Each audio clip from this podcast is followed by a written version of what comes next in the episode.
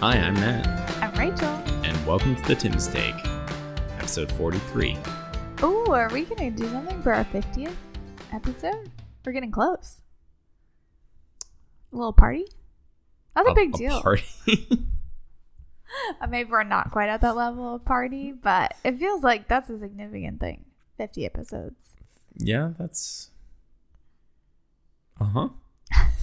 It's been a long day for Matt, so he's really powering through to deliver this podcast to you all. Oh, it might get ugly. I'm not gonna lie, because you just said all that. I'm like, I got nothing. It Well- was it was it was really excellent opening banter though. We're gonna work on coming up with ideas for the 50th, but if you have any ideas, Oh, that's helpful. Let's crowdsource the party. please let us know what we could do for our 50th episode. We are still based on our release schedule, A while away. like more than three months away from that. Well, if it's gonna be spectacular, we gotta start planning now. Email us at timstake at gmail.com. Speaking of our email, Beautiful segue. you're welcome. You're professional. We're getting better at this. yes, we have a. Mailbag. Didn't even have to insert the pre recorded one there. I will read the email. Matt and Rachel, I really appreciated your conversation on the blog post Pick a Hill to Die by, quote, blog crush lady Hannah. One thing I would be curious to hear about is what this looks like for discipline. Maybe to be more specific, what are behavioral items slash actions that you might be willing to let Oliver slide on versus feel the need to correct slash encourage slash discipline Oliver on? On an unrelated note, will there be a trivia episode that asks questions about previous episodes? I'm here for it, especially if there is a prize. I appreciate you both. Kind regards, Luke. Did, mean- Lu- did Luke just kick off the 50th anniversary? That's an idea, the 50th right? anniversary. Oh, gosh. the 50th episode. Planning committee? That's an idea if I've ever heard one. Right there. Take a note. Thank you, Luke. I think I did respond to Luke's email and just say I can't make any promises about trivia because that would probably also require listening back to past episodes. Because I feel like I wouldn't necessarily remember the interesting trivia points. I think between a combination of notes and our memories of our time with Oliver, we could piece it together. All right. Well, Stay tuned. don't know how we would do that, but We'll figure it out. that's never never stopped us before. We didn't know how to podcast once, so here we are. What do you think about his question though? Asking kind of about behavioral hills to die on. Yeah, it was a very good question. I feel like we're kind of just dipping our toes into the waters of discipline. Yeah. You made a comment maybe yesterday about how Oliver really is starting to be a toddler these days and that Mhm. he has some opinions about life and how things want to go. And he had that when he was a baby, but it was so we were so unsure of what he was trying to communicate. And now I very often know what he wants and does not want and why he's crying. Like very Right. specifically, like I want to be on the couch. I want that red block. Yep. Don't give me the blue block. And these kinds of things. So I think we're edging more that way. My initial re- reaction was the hill to die on, which means that uh, it means It a lot. matters, yeah. Yes, is any behavior that would harm himself or others, Oh, interesting. and the hill to die, meaning I don't care as much about it, is almost anything else. okay, here's mine. I got to share mine before you unpack that because this is interesting. I had the behavioral hills that I would want to die on are relational ones. So things mm. around love and respect and kindness and generosity and those kinds of things. I think those are really important and those matter. Interestingly, I then tried to think of a hill to die to answer Luke's question, which is also what things I would let slide. And actually, what I put was safety Really? because and here's the example that came to mind. Oliver has loved being on the couch recently. One of the things he's started doing on the couch is standing on the couch. Now we could make a rule in the family that we don't we never stand on the couch. But i did think to myself you know that just maybe doesn't matter. And in fact you and i are probably so safety prone that it's probably good for us to have safety not be one of the hills we die on and let him experience a little bit more risk, a little bit more tumbling, just feels like that could overall cultivate a healthier, fuller childhood for him because our tendency is always going to be to like hold him back and not let him do things. Right, which is why I think like like anything that's truly harmful to him. I mean, he was like almost clambering off the couch. But then we reach- stopped him. Like we said, no, Oliver, don't Okay, so what's an example? don't fling yourself off the couch. Yes, I mean, I guess I don't. I'm not going to let him touch outlets. Yeah, exactly. So there's yeah, there's still some discipline around that. I hear what you're saying that that is maybe more fluid than our inclinations would be. Yes, But I definitely agree like the harm to other people is the Mhm. relational component. yeah, Like anytime it's impacting others and how they're being treated in any way, then I'm going to be more hardlined about it. yeah, I do think there's an interesting thing to talk about in a future episode. This would maybe be an interesting Tim's take, but there's a big discussion around discipline versus punishment.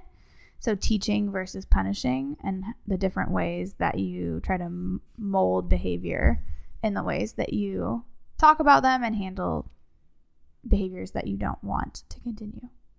But we can talk more about that another time. Just a thought. Well, I'm working on kind of the solitary confinement cell out in the shed, so it should be pretty straightforward.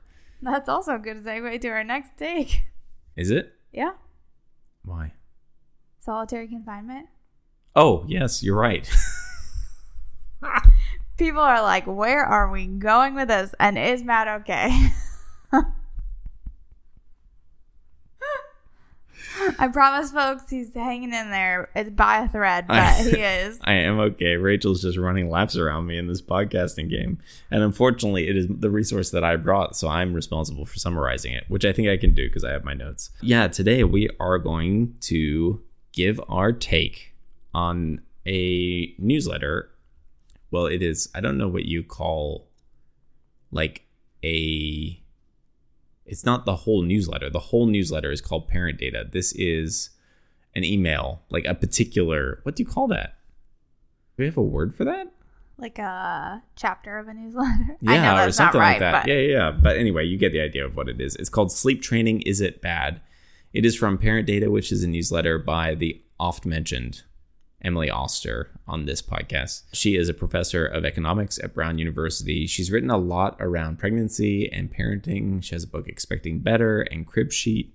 Expecting Better is about pregnancy, Crib Sheet is about early childhood, and then she's just come out with a new one that neither of us know really anything about other than what she's shared called The Family Firm, which is about kids as they get a little bit older, how kind of how you run your household.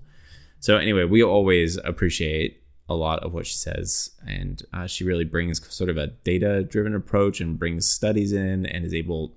It's not she's not just someone who quotes studies, but I think analyzes them, which is one of the things that she's really helpful for. I feel like the two there's two things we're two resources we're going to talk about in this next segment, and probably the only two parenting things we've really read and gone back to. So they're this is a good segment. Oh yeah, yeah, right.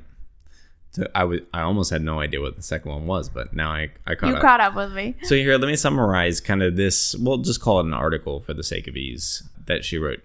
It, she essentially is talking about sleep training, and when she says sleep training, it is a stand-in for basically cry it out methods, which is the idea that at some point you leave your child to literally cry it out as a way to help them sleep. So she says, quote, at its core, the concern from the opponents of cry it out is that your baby will feel abandoned and as a result struggle to form attachments to you and ultimately to anyone else. She goes on to explain how some of this has stemmed from studies done in Romanian orphanages in the 1980s when kids were really tragically basically abandoned, and that a lot of sort of attachment parenting philosophy in some ways kind of flowed and began reflecting that the sort of these kids who were abandoned them were unable to form attachments with adults as they grew up. And the particularly weird thing they noted about that study was these kids, like when researchers would go in and observe these orphanages, it was quiet. Yeah, the rooms were quiet. The babies had stopped crying. So she just gives that as context. And then she asks basically, does sleep training work? Which it seems pretty clear from studies and experience that yes, it works, Meaning what? What does work mean? meaning that it improves your child's sleep. Yeah. So some form of cry it out does in fact result in measurable improvements of sleep. di- to different degrees for different kids, of course, but on the whole, it seems to have a positive impact. She talks about the benefits, and in addition, obviously, to the child sleeping, particularly a significant one is that they reduce particularly maternal depression. So the benefits are both to baby and to parent. And then she goes on to talk about the fact that a lot of the concerns that cry it out opponents really bring up are the- theoretical. In other words, you know, the premise is that if baby is stopping, sort of stopping crying, if they're just sort of giving up, then that's in fact a reflection that this is the way they communicate. And you are ignoring the way they communicate, and there's no way that that can be healthy for attachment or healthy for that baby. And sometimes opponents will say, in fact, we might not see impacts of this until these babies become adults, at which point, I mean, her conclusion is that this is a theoretical argument and there's not enough studies to suggest it's bad or doesn't work, but also that we actually just don't have the data and this, the kind of studies to prove those sorts of theories would be so vast. And so we're left in the end sort of with additional questions. She says at the very end of the article, which I think, yeah, I want to spend some time with, you'll have to make a choice about this without perfect data. This is true of virtually all parenting choices. Blame the parenting researchers, she says. But it would be a mistake to say, for example, that not sleep training is the safest option. So that's kind of the conclusion. So you'd read this before, but I'm curious, kind of any initial reflections from you. Yeah, I mean, it's a great summary. I think I forgot about, yeah, some of the reasons or the criticisms of the cry it out method, but then also kind of the counterpoints to it, the parent benefits it has. Uh, I found that super interesting to reflect on. And she talks about how, like, kids who are sleep trained are sleeping better on average even a year after the training. So kind of there's like long term Right, success in this. Yeah, so overall interesting to reflect on. Obviously, when I think I first read this or read about cry it out methods, it was before we had Oliver. So Matt and I read another book called Precious Little Sleep, Yep. which I think we've referenced before. You've definitely referenced. I, I know I've linked to it before. again one of the only parenting books we read before we had a kid and was super super helpful in just framing expectations for us Yeah. but now reading this back after we've gone through a lot of it and even now as we're honestly still experiencing it i mean i just i can only speak from personal experience but i am a major advocate for sleep training That's interesting. I so I part of why I wanted to talk about this article was because I actually found the experience of reading it pretty interesting because I realized I was reading something that we had already gone through. And as I read about the opponents, I was like, oh yeah, like there is a certain kind of internal logic to what they're saying. And even Emily Oster is saying, you know, we basically don't have data to prove or disprove kind of the almost philosophical statements. And I realized, huh, this is an interesting position. I really didn't know that there was opposition. The Precious Little Sleep, I think, advocates a kind of like a kind of cry it out, but doesn't really go, it doesn't dive this deep into kind of philosophical or theoretical arguments against it, does it? i guess not but they talk through like different variations like yeah, different variations, of course. But I like I read this and I was like, oh, I didn't realize there were opponents. Like I just thought this is what like either you sleep trained because I guess maybe I thought like you're either willing to be tough enough as a parent or you just didn't were, were weak or something. I don't know what I thought. So, but it was so interesting. And one of the curious things I thought is, oh yeah, like for the rest of our lives, we're going to be reading things that reflect on decisions that we've already made. And this is mm-hmm. maybe a light one because overall, I mean, the article is quite positive about sleep training and would condone what we did. But inevitably, there will be things that we'll read where it will be like, oh, whoops. Well, that was maybe not. I wouldn't do that with a second kid. Right. Yeah, I I see that. It reminds me, but I feel like culture culturally though, I feel like you've experienced or must have encountered like the controversial nature of cry it out. Like even just the other day we watched an episode of Modern Family in which the one couple who has a baby they're fighting amongst themselves because the one wants to cry like let the baby cry it out and the other one's like no i have to go to her. She needs me. She needs me to like be there and comfort her. And the other guy is like no like i this is how we train her. This is how she gets used to it. Like that is a very big cultural. Yeah, but like even like even think about the comedy in that episode is premised on one of the parents being weak and like like they're just not tough enough to go through this training, which I think is how I've how I've thought about it. I did not know that there were theoretical opponents of cry it out based on like attachment style parenting, like attachment attachment theory. Like I didn't know that. Yeah, I guess so. But in your lived experience, have you noticed any of that with Oliver? Because we have, so we have taken the approach in which Emily Oster describes as graduated extinction, which is when you come back to check on your baby at increasingly lengthy intervals and all showed improvements. So this week, Oliver's been transitioning from two naps to one nap. There was a mm-hmm. particular day in which he did not want to go down for a nap. This was his only nap. I knew he was tired. He was in his crib and he starts screaming instantly. And rather than just like keep going back in, like as soon as he starts crying, which was as soon as I left the room, like we eventually developed a plan that was very reassuring for me and your mom and you Yeah. that we would give him five minutes and then we'd go back in and say, Hey, bud, it's okay. You're safe. I love you. 10 minutes, 15 minutes, 15 minutes. And then eventually he fell asleep. We go in when he wakes up an hour and a half later and he is happy as a clam. Like, totally, at least seemingly, again, I guess that's where the data is missing. Right. But seemingly is like happy Unaffected. child, unaffected, so excited to see us. Like doesn't seem like he's been harmed or our relationship has been harmed in any so way. to yeah, to be clear, I I have not experienced anything negative to date, and actually, I'm I was actually kind of less interested about this article than about my experience of reading it.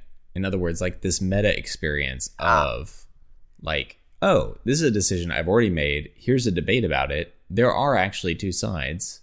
I didn't realize there were two sides. Like that's now an interesting place to be in. Like Mm. like in other words, like the prep phase passed me by. I didn't realize I I could have been prepping. You know what I mean? Yeah, I yes, I see your point. I knew that this was controversial, so that's why I did not have the same experience in this. Well, someone did not tell her husband that. I'm pretty sure it's in the other, but I, I mean, feel like I'm it's a sure it is somewhere, but I must- people debate this. But again, maybe it's just a family culture that like part of part of my family lore is also that my mom one day just let me cry it out and then I slept well from then on. So maybe I just grew up with that story. So I just thought, well, that's obviously the best way to do it. And I and I'm only partially damaged, so it should be should be good But it does take some resolve. Like for sure. you do have to kind of commit to a thing. Yeah, yeah, yeah. You do. And so I get I get that to do something that takes some like emotional sacrifice on your part and like it's not easy to hear your kid cry for an hour Right. And to believe you're doing it for a proposed benefit in which case I think is accurate but then to find out potentially down the road that the the sacrifice wasn't worth it would it would be painful. Yeah, which maybe maybe we will. I but mean, I that's think part that's of life.